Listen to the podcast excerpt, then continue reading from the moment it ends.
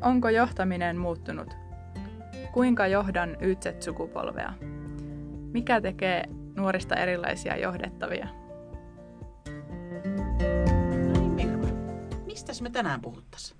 Johtamisesta?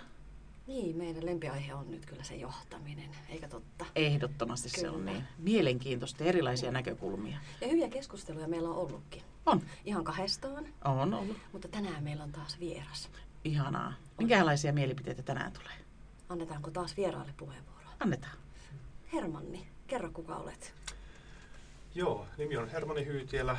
Toimin Koforella johtavana konsulttina ja ehkä noin viimeisen kymmenen vuoden ajan tota, olen vähän pohtinut uudenlaista tapaa niin organisaatio, organisaatioissa ja, ja miten johtaminen siihen liittyy. Ja tykkään vähän sillä niin kuin ravistella tota, niin kuin eri tahoja omilla ajatuksilla ja toivottavasti se herättää uteliaisuutta ja, uteliaisuutta ja jopa sitten niin kuin tämmöistä niin kuin ristivetoa, että mihin minun pitäisi uskoa. Se on tuota, ravistelu on hyvä. Sitä mekin yritetään herätellä tässä hankkeessa, että pitäisikö meidän muuttua.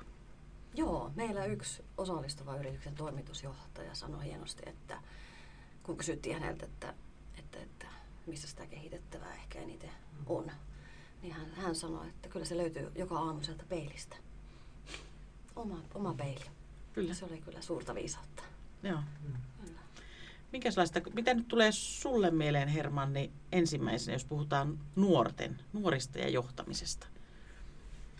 No varmaan ehkä semmoinen ajatus, että tämmöinen niin perinteinen niin valtarakennekeskeinen tapa, että ylhäältä alas tulee tämmöisiä niin kuin ohjeita tai määräyksiä, niin se ei välttämättä enää toimi tänä päivänä.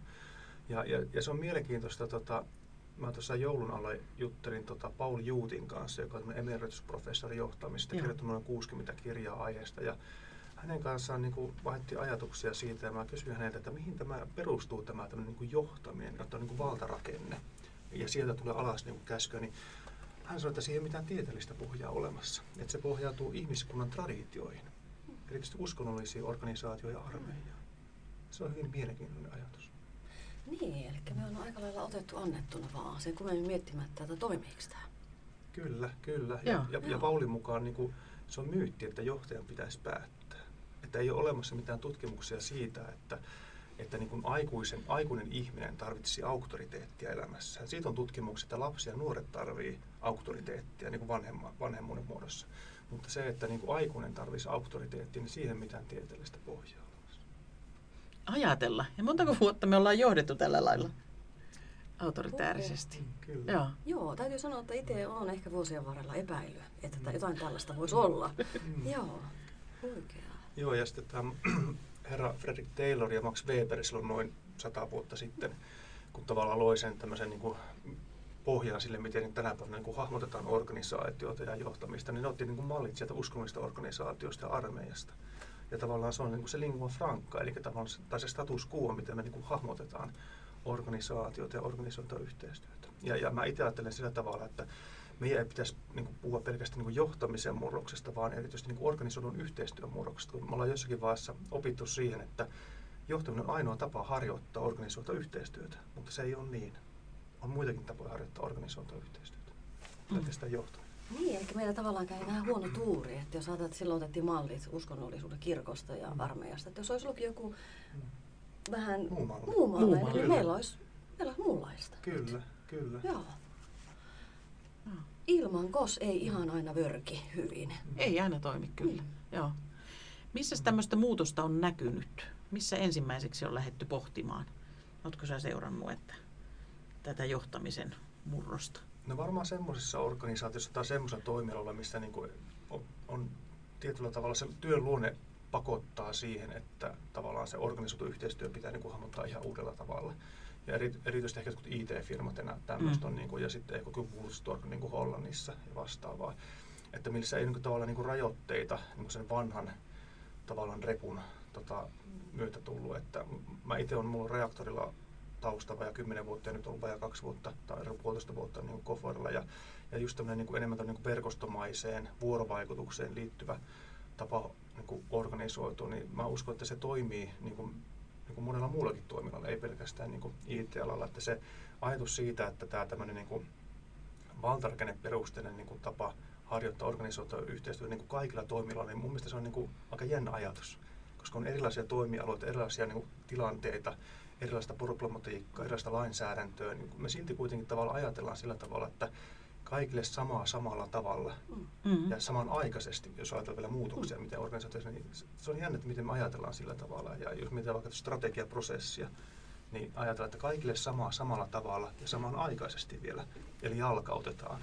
Niin se on, se on todella ha- hassua, että miten me aja, yritetään aina sitten tavallaan niin kuin vaikka jalkauttaa strategiaprosessi tällä kertaa vain paremmin ja tehdään tällä kertaa se strategia paremmin ja nyt vaan jalkautetaan ja viestitään se paremmin, mutta mä ajattelen sillä tavalla, että se on vähän niin kuin sivistynyttä hulluutta. Eli me ei opita niin kuin tavallaan pois oppimaan mm. Niin kuin niistä perusolettamuksista, miten me hahmotetaan maailmaa, koska meidän se hahmotustapa määrittää ne meidän keinovalikomme myös.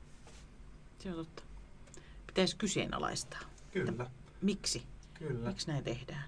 Niin, jos ajatellaan, että nyt eletään niin kompleksista aikaa, siis koko ajan tulee tietoa ja kaikki muuttuu koko ajan, niin toisaaltahan se on hyvin luonnollistakin, Mm. että eihän meillä ole mitään saumaa mennä jollain tietyllä samalla mallilla ja samalla tuutilla, Mm. jos me aiotaan saada myös niin kuin hyvää ulos. Kyllä. Joo, kun me hahmotetaan sitä niin kuin muuttuvaa maailmaa, niin se maailman nopeatempoisuus ei ole välttämättä se isoin ongelma, vaan niin kuin asioiden moninaisuus. Eli niin kuin moninaisuuden lisääntyminen on, on, moninaisuus on lisääntynyt ihan valtavasti viime, viime vuosikymmeninä ja, ja tota, ihmisillä on erilaisia tarpeita ja, ja tämä niin haaste näkyy erilaisissa palvelurakenteissa, muun muassa niin kuin, niin kuin opetustoimessa, oppilaitoksissa, erilaisissa niin kuin esimerkiksi sote-palveluissa ja, ja tavallaan tämä haastaa sen tavan, just, että kaikille sama, samalla tavalla, niin se ei enää toimi tässä, tässä maailmassa ja, ja, ja jos näin toimitaan, jos palvelua standardoidaan tai opetetaan kaikille samaa samalla tavalla, niin ne, tota, ne kokonaiskustannukset helposti nousee. Mm. Kyllä, eli ei oikeastaan jää sitten muuta mahdollisuutta enää kuin aidosti mennä tilanteeseen, jos ajattelee nyt ihan käytännön lähijohtamista. Mm. Täytyy olla läsnä ja täytyy kuunnella. Joo. Ei ole muita mahdollisuuksia siitä jotenkin hahmottaa ja havainnoida sitä, mikä tässä hetkessä on se. Joo. Joo. Sehän on haastavaa niille lähijohtajillekin. Kyllä. Niiden pitää ihan täysin muuttaa se asenne siinä sitten, että miten lähdetään, että ei voi vain enää käskeä. Kyllä, joo, ja, ja se on vähän niin kuin, mä ajattelen sillä tavalla, että niin kuin johtamisessa ja vanhemmuudessa on niin paljon samaa, että jos ajatellaan niin kuin vanhemmuutta, niin siinä on kaksi tämmöistä päätehtävää. Mm. Ensimmäinen on tavallaan ne perustoimintaedellytysten niin kuin luominen eri muodoissa. On tietyt pelisäännöt, tietyt rutiinit ja näin poispäin. Ja sitten toinen asia on se, että turvallisten tunneyhteyksien luominen, niiden ylläpitäminen. Eli niin kuin tunneyhteys toiseen ihmiseen ja, ja, ja tämä jälkimmäinen usein unohtuu työelämässä.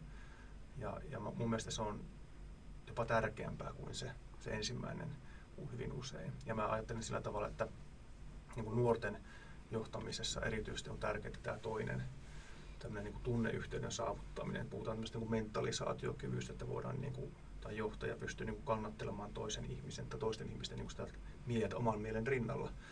Niin tämmöinen kyky niin kuin varmasti lisääntyy, tai se tärkeys lisääntyy tulevaisuudessa. Joo. Minusta tuntuu, että ei ole paljon puhuttu tuosta tunne, tunnepuolesta johtamisessa. Niin kuin, vai onko tavallisissa johtamiskoulutuksissa tai muuten perinteisessä mallissa? No varmaan jossain määrin joo, mutta mä uskaltaisin väittää, että se edelleen on sitä kovaa, kovaa talousjohtamista, mitä usein niin kuin arvostetaan. Ja, ja kun tota, usein puhutaan jostakin niin kuin johtamista tai niin kuin haetaan johonkin työpaikkaa esimerkiksi, niin siinä niin kuin on edellytyksenä, että olet ollut tulosvastuussa ja, ja näin Mm. poispäin. Ja se on niin lopulta ne, ne, ne numerot sitten merkkaa ja tämmöinen niin kuin can do-asenne edelleen niin kuin tämmöinen niin kuin romantisoitu niin kuin ase, ase, asetelma niin kuin näkyy johtamista tänä päivänä, mutta kyllä mä itse näen sillä tavalla, että, että niin kuin, miten niin kuin organisoitua yhteistyötä pitäisi tänä päivänä hahmottaa on se, että meidän pitäisi pystyä niin kuin johtamaan niin kuin ihmisten välisiä suhteita enemmänkin kuin yksilöitä, koska se ihmisten välisen suhteet, eli se vuorovaikutus määrittää kuitenkin erityisesti tänä päivänä useimmissa organisaatioissa niin kuin sen, lopulta sen kyvykkyyden. Ja tuloksenkin. Just näin. Joo. Että vuorovaikutukseen päästään taas.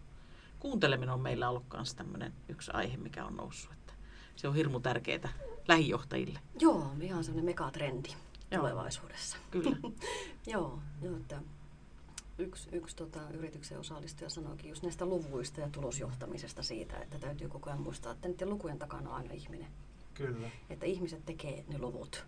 Ja sen takia hänelle omassa johtamisessa on äärimmäisen tärkeä just se yhteys siihen ihmiseen. Kyllä. Luoda se turvallinen ilmapiiri ja, ja semmoinen luottamus, joka kestää myös niin kuin virheet, virheiden tekemisen. Kyllä, ja just tuo psykologinen turvallisuus, mm. mihin viittasit tuossa, niin Googlehan tuossa joitakin vuosia sitten teki tämmöisen massiivisen tutkimuksen ja, ja siellä tosiaan niin kuin tärkeimmäksi tekijäksi niin kuin tiimin konteksti erityisesti oli se, että niin kuin se psykologinen turvallisuus, ei niinkään ne yhteiset tavoitteet tai työn merkityksellisyys, vaan se, että, että kuinka niin kuin tavallaan se ihmiset kokee siinä tiimissä että tota, sen ilmaston tai ilmapiirin niin kuin psykologisesti turvalliseksi. Mm. Ja mitä se on? Miten sitä tehdään? Että sitä on helppo tietysti ajatella, että no, täytyy olla jatkuvasti C-tilassa mm. oleva johtaja, jotta on psykologisesti turvallista. Mutta eihän se ole niin. On kuullut senkin, että, että siedetään aikamois, aika räiskyviäkin persoonia johtajina, kun vain tiedetään, että miten ne toimii. Mm. Että se on tavallaan samaa settiä tulisi ulos, eikä niin, että yhtenä päivänä ollaan C ja seuraavana päivänä meneekin kaikki ihan. Mm. Että semmoinen vakaus, olipa se sitten se vakauden takana vähän räiskyväkin persoona, mm. niin voidaan sitä mm. sitten, se, sekin voi luoda turvallisuutta silti.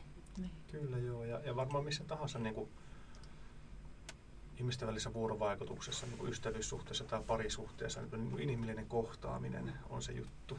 Eli, ja, sitä, ja mehän puhutaan just tämmöistä, niin kuin, mistä luottamus syntyy tai mistä psykologinen turvallisuus, turvallisuus syntyy, niin sehän muodostuu niin kuin inhimillisestä kohtaamisista mm. ajan myötä.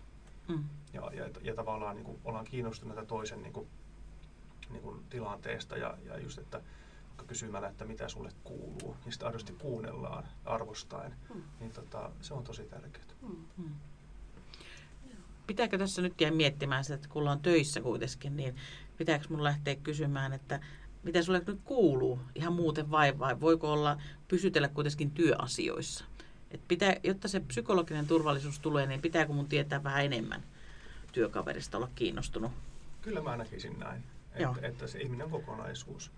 Ja, ja, tota, ja tietenkin tietynlainen tasapaino on hyvä olla olemassa, mutta kyllä mä näen, että se niin kuin ihminen, ihmisestä kiinnostuminen ja, ja miten hän, niin kuin, millainen hänen mielimaisema on ja näin poispäin, ja mikä hänellä on kuitenkin merkityksellistä, niin mm. mun mielestä se pätee ihan elä, elämän eri areenoilla ihan samalla tavalla. Joo. Onkohan ennen osattu erotella tai pitänyt erotella enemmän, että tämä on työ ja tämä on muu elämä? Nyt tuntuu, että se nyt voi olla enemmänkin näkyä se kotielämäkin ja muu elämä täällä töissä että, ja päinvastoin. Että. Varmasti aikaisemmin on pyritty erottelemaan niin. voimakkaammin tätä, Joo. tätä rajaa. Kyllä ollaan, ollaan erilaisissa rooleissa ikään kuin sitten kotona tai vapaa-ajalla ja työssä on varmaan ollut aiemmin voimakkaampi. Niinpä. Että niin. sitten, niin, niin, niin kyllä. Joo. Ja tuossahan on, me ollaan tehty tosiaan kyselyitä yrityksille, niin siellähän on noussut se, että meillä on kysymys, että saa olla itsensä töissä. Mm. Mikä on varmaan vähän tätä, saa tuoda monia, monia puolia sieltä, niin sehän on noussut myös, että sitä arvostetaan, mm, että kyllä. töissä pystyy olemaan oma itsensä. Se on tosi tärkeää. Joo. Kyllä. Mutta se ehkä tässä niin kuin, tämmöisessä niin vuorovaikutuksellisessa niin kuin näkökulmassa on ehkä haastavaa se, että tutkimusten mukaan niin kuin, jos tämmöisessä niin kuin, tila, vuorovaikutustilanteessa on niin kuin läsnä auktoriteetti tai niin kuin valtarakenteen edustaja, niin silloin se vuorovaikutus niin kuin kärsii. Ja, ja, tota, ja se on niin kuin haastavaa, että niin kuin tavallaan sisällöllisesti ja, ja, ja tavallaan niin kuin määrällisesti. Ja me kaikki tiedämme sen, jos iso johtaja tulee kahvipöytä, niin sitten kaikki on aika hiljaa ja katsoo ja näin poispäin.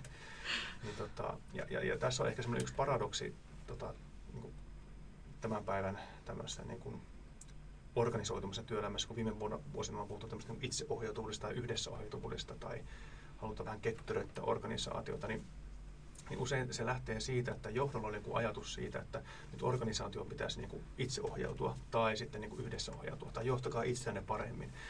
Mutta tämäkin on niin kuin sarjassamme niitä sivistynyttä hullutta tyyppisiä mm. juttuja ja, ja, ja tässä puhutaan tämmöistä niin kuin, ää, ylivastuullisuus, alivastuullisuus dilemmasta, mikä on jokaisessa niin kuin sosiaalisessa systeemissä läsnä.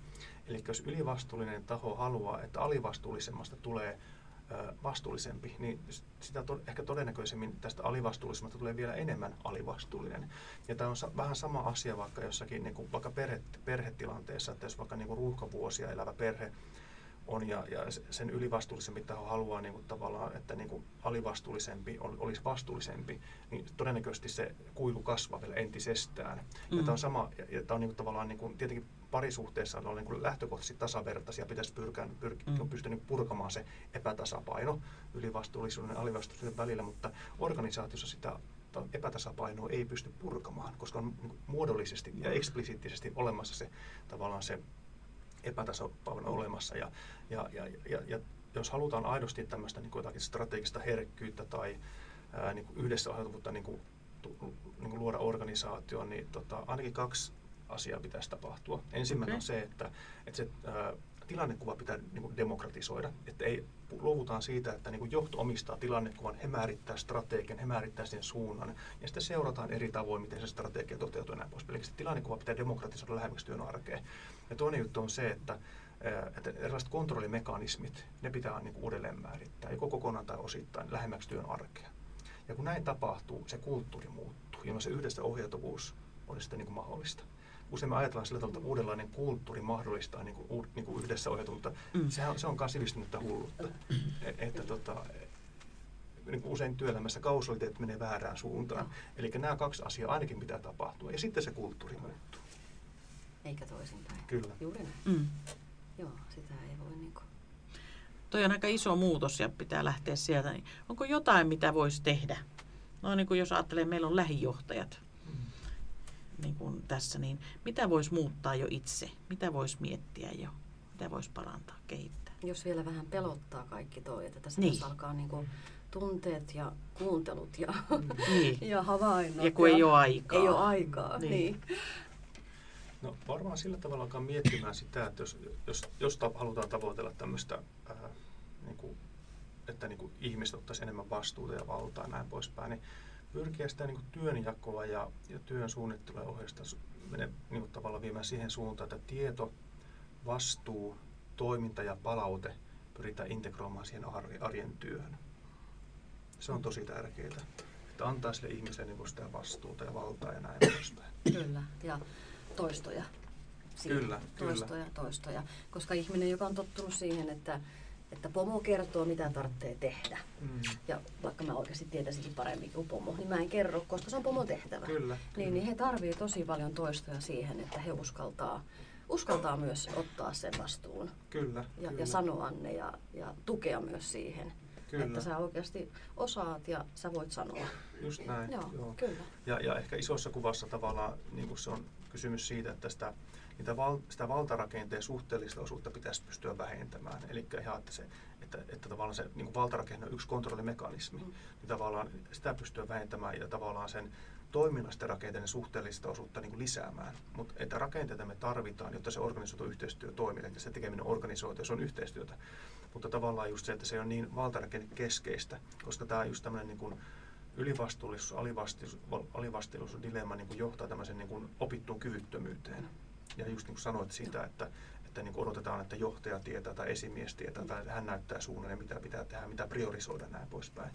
Eli tavallaan se tilannekuva niin kuin demokratisoidaan mm. ja, ja tavallaan niin kuin sitten, koska ilman tilannekuvaa tota, tavallaan se organisoitu yhteistyö ei ole mahdollista. Eli Eli tiedetään, että mitä tavoitellaan tai miksi ollaan olemassa ja näin poispäin. Toinen, että tiedetään, että missä ollaan suhteessa siihen tavoitteeseen tai pyrkimykseen näin poispäin. Ne kaksi tai näihin kahteen kysymykseen pitäisi pystyä vastaamaan siinä arjen työssä. Joo, ja siinä varmasti, jos ajatellaan, että, että tämmöistä perinteistä projektitiimiä, vaikka mitä meillä paljon täällä on, ja, ja siinä on sitten se projektipäällikkö, jos, joka jossain määrin on sitten johtaja siinä, ja, ja onkin. Niin se, että, että tota, tarvii olla läsnä ja kuunnella ja havainnoida niitä ihmisiä, jotta tunnistaa, missä kohtaa kukin niistä tiimin jäsenistä voi loistaa. Kyllä. Että sitten myös sen, sen vastuun jakaminen ja siihen päätöksentekoon ja itsenäiseen suunnitteluun, itseohjautuvuuteen, rohkaisu vaatii nimenomaan sitä, että, että tunnistaa, missä se ihminen just siinä kontekstissa olisi hyvä mm. ja sanottaa sen ja sanoo. Koska ainakin itse olen huomannut sen, että ihan itsestä lähtien, mutta varsinkin tiimistä, jos puhutaan, niin meidän suomalaisten varsinkin on hirveän vaikea tunnistaa ja sanottaa, missä me ollaan hyviä. Mm, kyllä. Niin jotenkin semmoisen sanottamisen koulutusta, kun me saataisiin vielä itsellemme siitä. Tunnista ja sanota, mm. että hei Hilkka, sä oot tosi hyvä keksimään nopeasti luovia ratkaisuja. Mm. Niin anna mennä, suunnittele itse täysin tää. Mm. Kyllä. Joo. Ja tuosta vielä ehkä tuosta poisoppimisesta semmoinen ajatus, että kun ihmisillä on tämmöinen kognitiivinen luontainen vinooma, vahvistusharha, ja, ja se tosiaan niin kuin, tarkoittaa lyhykäisyydessään sitä, että me niin kuin, tavallaan pystymme niin kuin, objektiivisesta todellisuudesta, todellisuudesta vain poimimaan ja havainnoimaan semmoisia asioita ja ilmiöitä, mitkä niin kuin, sopii meidän uskomusjärjestelmään. Mm. Ja meidän on tosi vaikea tavallaan on, niin kuin poimia todellisuudesta ja niin semmoisia vaikka niin kuin ihan validia dataa, jotka niin kuin, tavallaan on, niin kuin, on jossain määrin niin kuin ristiriidassa meidän uskomusjärjestelmän kanssa. Ja, ja tämä on niin kuin, tavallaan niin kuin johtamisessa ja, ja niin tosi tärkeää ymmärtää, että, tämmöinen niin kuin, ilmiö on olemassa, koska usein ajan saatossa ihmisen mieli menee sillä tavalla niin kuin suppilomaiseksi, eli tavallaan se meidän, niin kuin, samanaikaisesti meidän niin kuin, mitä me voidaan havaita tavallaan ympäristöstä, objektiivisesta todellisuudesta, se kapenee koko ajan. Ja samanaikaisesti meidän, se meidän uskomukset vahvistuu. Ja, ja tämä tekee, tämä vahvistusharha tekee sen, että meidän on tosi vaikea pois oppia niin tota, ja opitusta asioista. Ja pitkä matka. Kyllä, todellakin. Kyllä, että se, se, on, se on kyllä juuri niin, että jotenkin itse miettinyt sitä paljon, että, että miten pääsisi siihen sen tuoreeseen ajatteluun ja siihen niin kuin omaan ajattelunsa ajatteluun, niin kuin Esa. Saarinen paljon puhuu, Mm. mutta myös siitä, että, että kyseenalaistaisi itsensä aina säännöllisesti Mm, ja, ja ymmärtäisi sen, että se mikä on todennäköistä ei ole aina totta. kyllä. Ja, ja tähän tullaan myös siihen niin vaikeuteen, vaikeuteen, mitä tuossa ehkä vähän kuvasit, että tämmöinen niin kutsuttu rationaalinen strategia, että jos vaikka niin kuin itse yrittäisi vaikka niin kuin haastaa sitä omaa ajattelua vaikka lukemalla tai vastaavaa, tai sitten jos joku toinen sulle sanoo, että hei mä oon oppinut ihan aivan mahtavan jutun ja mä kerron nyt sen sulle, niin se ei välttämättä toimi. Eli, eli tavallaan niin kuin niin kuin, ja usein se, niin kuin, se vastine saattaa olla sellainen, että vielä jos vaikka niin kuin, erityisesti jos vaikka niin kuin johtoportaalle tai niin kuin valtarakenteessa ylöspäin kertoo, kertoo jonkun uuden ajatuksen tai niin kuin, tota, asian, niin he saattaa jopa suhtautua sillä tavalla, näin, siis näin karikoiden, että ää, en pidä seurauksista, että faktasi ovat vääriä. Kyllä. Ja, ja, ja, ja tässä niin kuin tullaan just siihen, että se, se inter- interventiostrategia, että miten niin kuin autetaan ihmisiä pois oppimaan, niin paljon parempi strategia, niin kutsuttu normatiivinen, kokemukseen perustuva oppiminen, jossa tulee semmoinen tilanne, jossa niin kuin, tavallaan että ihminen, näkee jotakin kokemuksen kautta, oppii niin kuin, tavallaan havainnoimaan, ja tulee ristiriitatilanne, eli tämmöinen kognitiivinen dissonanssi tyyliin, että 25 vuotta on näihin asioihin, nyt kun minä näen koen tämmöistä, niin mihin mun pitää sitten uskoa. Ja siinä tilanteessa niin kuin, tämä henkilö pystyy niin kuin, tietoisesti valitsemaan tavallaan niin kuin, uuden normiston. Ja, ja se on niin kuin, usein tavallaan se ö, strategia, mitä pitää käyttää ihmisten poisoppimiseen. Ja varmasti nuoret nyt haastaa nopeammin siihen. Kyllä. Myös, että jos ajattelee vanhempia sukupolvia, että totta kai se semmoinen haastaminen ja, ja semmoinen luottamus itseen ja, ja ehkä maailman havainnointikyky kehittyy sen työelämän niin kuin aikana ja jossain, Mm. jossain kriittisessä vaiheessa sitten alkaa haastamaan varmasti johtamista ja kulttuuria. Mutta nuoremmilla se on jo melkein syntyessään. Kyllä. Että, että se on kyllä jotenkin huikea nähdä, miten tota, pitkällä he tietyllä tapaa siinä on. Kyllä. Ja, ja tämä on mielenkiintoinen, ehkä, mä en tiedä voiko tätä yleistää sillä tavalla, mutta, mutta nuorilla ihmisillä tavallaan niin kuin usein tavallaan se vahvistusharha ei ole vielä niin vahva. Mm. Ja, mutta kun taas yleensä päättävillä tasolla, päättävällä tasolla niin, tai johtajilla, niin se on usein paljon vahvempi, eli uskomukset on vahvempia. Niin tässä tulee tämmöinen niin kuin ihan systeeminen tämmöinen niin kuin ristiriitatilanne, tai Mm. mm. epäyhteensopivuustilanne, että nuoret, nuoret haluaa niin kuin uudenlaista ajattelua, uudenlaisia toimintatapoja, Mm. mutta sitten vanhat, jotka niin kuin päättää lopulta, niin niille se vahvistusharha on tehnyt sen, että ne ei välttämättä pysty enää näkemään semmoisia asioita, mitä pitäisi pystyä nähdä. Ja, Niin. ja tämä on tämmöinen niin kuin, systeeminen ilmiö, mä uskon näin. Ja onko siinä sitten mitään tehtävissä? No ääriesimerkeissä ei varmaan olekaan. Mm, kyllä. Mutta tota, jos ajattelen nyt itseäkin, että, että jos omilla itselläkin on omia toimintamalleja, joita on sitten kyseenalaistanut. Ja niin kuin on aina ajatellut, että minähän teen justiinsa oikein ja tämähän on just se oikea. Niin, niin se on pelottavaa. Mm, Se on kyllä. vähän pelottavaa, että kyllä ne on, on pitkiä yön tunteja sitten, mitä välillä mietitään. Mm. Että mä oon luullut koko ajan tekeväni oikein ja hups heikkaa. Nämä nuoret sanookin, että. Kyllä, kyllä. Ja, ja tuossa varmaan niin kuin usein on just se, että, niin kuin että se, että miksi ei aleta tekemään ihan eri tavalla asioita tai vastaavaa, niin siinä on myös kyse niin kuin sitä uskalluksesta ja pelosta, koska nämä ihmisten, ihmisten luomat järjestelmät eri muodoissa, esimerkiksi organisaatiot, niin nehän lopulta tavallaan perustuu niin vallan ja pelon tematiikkaan. Se kuulostaa tosi oudolta, mutta tavallaan sehän on just tavallaan semmoinen niin valtarakenne kolmio, niin se perustuu siihen, että se, sen ydintehtävä perus, niin kuin ylläpitää järjestystä, status quo, ja ei rönsyilyä, ei niin kuin, mm. mukautumista, ei adaptiivisuutta, niin se on niin kuin, tosi vaikeaa tavalla, että vaikka niin kuin yksittäinen ihminen tai henkilö, niin kuin on lamppu syttynyt, mm. että mä haluan tehdä näin, mutta sitten ajattelee, että no mitäs jos mun esimies. Mm. Ja, ja tässä on se niin kuin, tavallaan yksi työelämän uusista niin kuin, tai siis suurista haasteista, että, että miten me pystytään niin, niin kuin, tavallaan se valtarakenne kolmio tavallaan niin kuin, tai luomaan uusi tapa niin kuin organisoitua sitä valtarakenne kolmiosta, jotta niin kuin, tavallaan semmoinen niin kuin aidosti oppimisen oppiminen olisi mahdollista ja se, niin kuin se adaptoituminen niin toiminta, niin sitä mukaan kun toimintaympäristö muuttuu. Mitä vaihtoehtoja on organisoitua? No varmasti tota, siis todella useita, mutta mä ehkä vastaan sillä tavalla, että tämmöinen kontingenssiteoria, se on kehitetty jo vuosikymmeniä sitten ja, ja tota, organisaatiotieteiden saralla. Ja se lyhykäisyydessään sanoo sitä, että ei ole yhtä ja oikeaa tapaa organisoitua.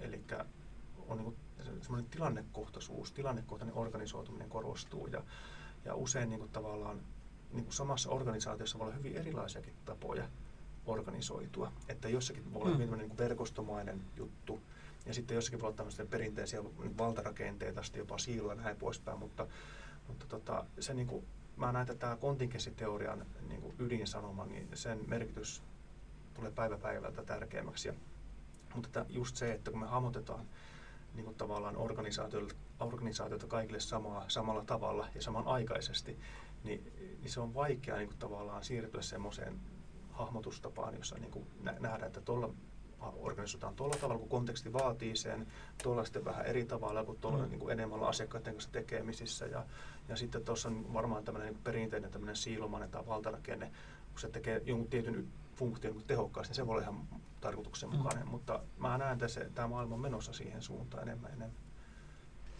Niin, eli tarvitaan tämmöistä niin sopivasti rönsyä ja luovuutta ja sitten myös tämmöistä systematisointia niin. ja optimointia. Joo. sopiva sekoitus kaikkea. Niin. Mm. Näinhän se luonnossa toimii myös, että jos ajatellaan ekosysteemitutkimuksen kautta mm. luonnossa, niin se, että sinne häiriö tulee sinne ekosysteemiin, niin eihän sitä ratkaista aina samalla tavalla, mm. mutta se silti Kyllä. ratkaistaan. Kyllä. Ja se, se systeemi itsessään niin kuin korjaa itsensä. Kyllä, ja pyrkii tasapainoon niin. sitten. Just näin. Joo. Huhhuh, kyllä siinä onkin. On. Monenlaista miettimistä. On, mutta nimenomaan vuorovaikutus vuorovaikutus, organisoitu vuorovaikutus. Kyllä, joo. Toisaaltahan se antaa myös niin kuin, paljon vapauksia ja näin äkkiseltä ajateltuna myös helpottaa sitä johtajan työtä. Kun ei tarvikaan kaikkea tietää ja päättää ja mm. sanoa ja etukäteen miettiä, vaan, vaan viisaus asuukin siinä porukassa ja pyrkiä vain niin kuin vahvistamaan sitä viestiä, kuulemista ja kysymyksiä. Joo. Kyllä. Sittenhän sieltä varmaan tulee niitäkin ihmisiä vastaan, jotka haluaa sitä johtamista ja johtajalta niitä, niitä vastauksia ja määräyksiä. Kyllä, jokaisella meillä on se oma niin kuin historia mm. ja, ja tavallaan se tapamme ää, niin kuin toimia työelämässä ja, ja, tota, ja myös työntekijöiltä vaaditaan aika ajoin sitä poisoppimista, että tämä on niin kuin yhteinen effortti. Niin, kyllä. Joo. Yhdessä tehdään sitä me ollaan yritetty myös tuoda, että niin kuin yhdessä keskustelkaa, viekää asioita eteenpäin. Mutta että se on, joissa ne rakenteet on kyllä tosi vahvat, että tässä joutuu tekemään paljon töitä. Niin, niin varmasti. Toisaalta on hyvää harjoitusalustaa tai, tai käyttöotettavaa alustaa nimenomaan nuoret, mutta eittämättä varmasti tulee se, se, jos ajatellaan vanhempia sukupolvia, että no jos nyt johtaja ja johtamiskulttuuri onnistuskin ottaa tämmöisen uuden tyyppisen mm tavan, niin, niin voi olla sitten vaikea tosiaan opettaa poisoppimista mm. työntekijöille, jotka on vaikkapa syväasiantuntijoita mm. ja tehneet tietyllä mm. tavalla aina. Että. Kyllä, kyllä. Mutta haasteet ei lopu. Ei, mm. ei lopu. Ja, ja, ja just tavallaan se, että se, meidän pitää myös oppia tavallaan niin kuin hahmottamaan sitä muutosta eri tavalla. Että me, niin kuin on hassua, että niin kuin se, miten me niin kuin tehdään organisaation muutosta, niin sekään ei ole niin kuin muuttunut ajan saatossa juuri ollenkaan. Ja siinäkin edelleen on just se, että kaikille samaa samalla tavalla. Ja me usein niin kuin arvotetaan niin kuin ennustettavuus ja tietyllä niin kuin kontrolli sen niin kuin esimerkiksi muutoshankkeessa sen vaikuttavuuden edellä. Mm, mm. Ja, ja tota, mutta siinä niin kuin just, että se pitäisi olla niin kuin orgaaninen oppimisprosessi. Eli sen sijaan, että kaikille samaa samalla tavalla, niin me pitäisi niin kuin mahdollistaa tavallaan se oppiminen, että jotakin, niin kuin, että miksi muututaan tai mitä, miksi pitää tehdä, niin tavallaan, niin kuin, tavallaan niin kuin orgaanisesti, ei ylhäältä alas niin kuin käskyttäen, vaan omassa tahdissa, jolloin tavallaan se niin kuin muutoksen vaikuttavuus on ihan eri luokkaa. Hmm. Mikä sinusta Hermanni on mielenkiintoista tässä ajassa ja tässä johtamisen muutoksessa tai tässä murroksessa? Mikä innostaa? No mua ehkä kiehtoo se, että me ollaan niin tosi huono just pois oppimaan. Ja, ja just se, että ää, niin kuin meillä on ne samat haasteet meidän niin kuin organisaatiossa kuin ehkä 50-60 vuotta sitten. Ja, ja, ja, ja, tota, ja meillä on edelleen se samanlainen ihmiskäsitys ihmisistä. Ja me, että tavallaan niin kuin Douglas MacGregor 50-60-luvulla kehitti tämmöisen niin kuin, niin kuin ihmiskäsitykset, kaksi teoriaa, teoria X ja teoria Y. Ja teoria X sanoo lyhyesti sitä, että ihminen on laiska ei osaa kantaa vastuuta, tarvii por, ulkoista porkkanaa ja, ja niin perään katsomista. Ja teoria Y on niin se vastakohta. Niin tavallaan, että milloin me niin opitaan luomaan semmoisia organisaatioita, mitkä on enemmän niin teoria Y-mukaisia. Ja erityisesti niin julkisella sektorilla niin tämä teoria X mukainen niin ihmiskäsitys määrittää, niin kuin, minkälaisia organisaatioita me rakennetaan. Ja se on jännä, että, että niin kuin, sekin on niin kuin, ää, että jos ihminen niin kuin alistuu teoria X mukaisen niin organisaatioon, niin sehän alkaa käyttäytymään teoria X mukaisesti. Mm-hmm. Mutta niin vapaa-ajalla hän saattaa olla erittäin aktiivinen teoria Y mukainen jalkapallojoukkueen valmentaja. Niin tuo on niin tosi tärkeä ymmärtää just tavallaan, että meillä on niin tämä teoria X mukainen hahmotustapa edelleen käytössä työelämässä. Mutta just ehkä tämä poisoppimisen vaikeus mua kiehtoo ja, ja, ja, ja mä niin kuin haluan niin kuin just haastaa ihmisten ajattelua ja päättäjien ajattelua ja, ja just luoda sitä niin kuin uteliaisuutta, koska se uteliaisuuden herättäminen on se ensimmäinen keino, mm. joka niin kuin ohjaa ihmistä pois oppimaan. Joo. Näillä poisoppimisen sanoilla me varmaan voidaan kiittää Hermannia vierailusta ja lähteä miettimään, että miten me voitaisiin vielä haastaa myös omalta osaltamme muita. Kiitoksia. Kiitoksia. Kiitos teille. Tämä podcast on osa Ytset-sukupolvihanketta, jota rahoittaa Euroopan sosiaalirahasto ja hallinnoi Jyväskylän ammattikorkeakoulu. thank you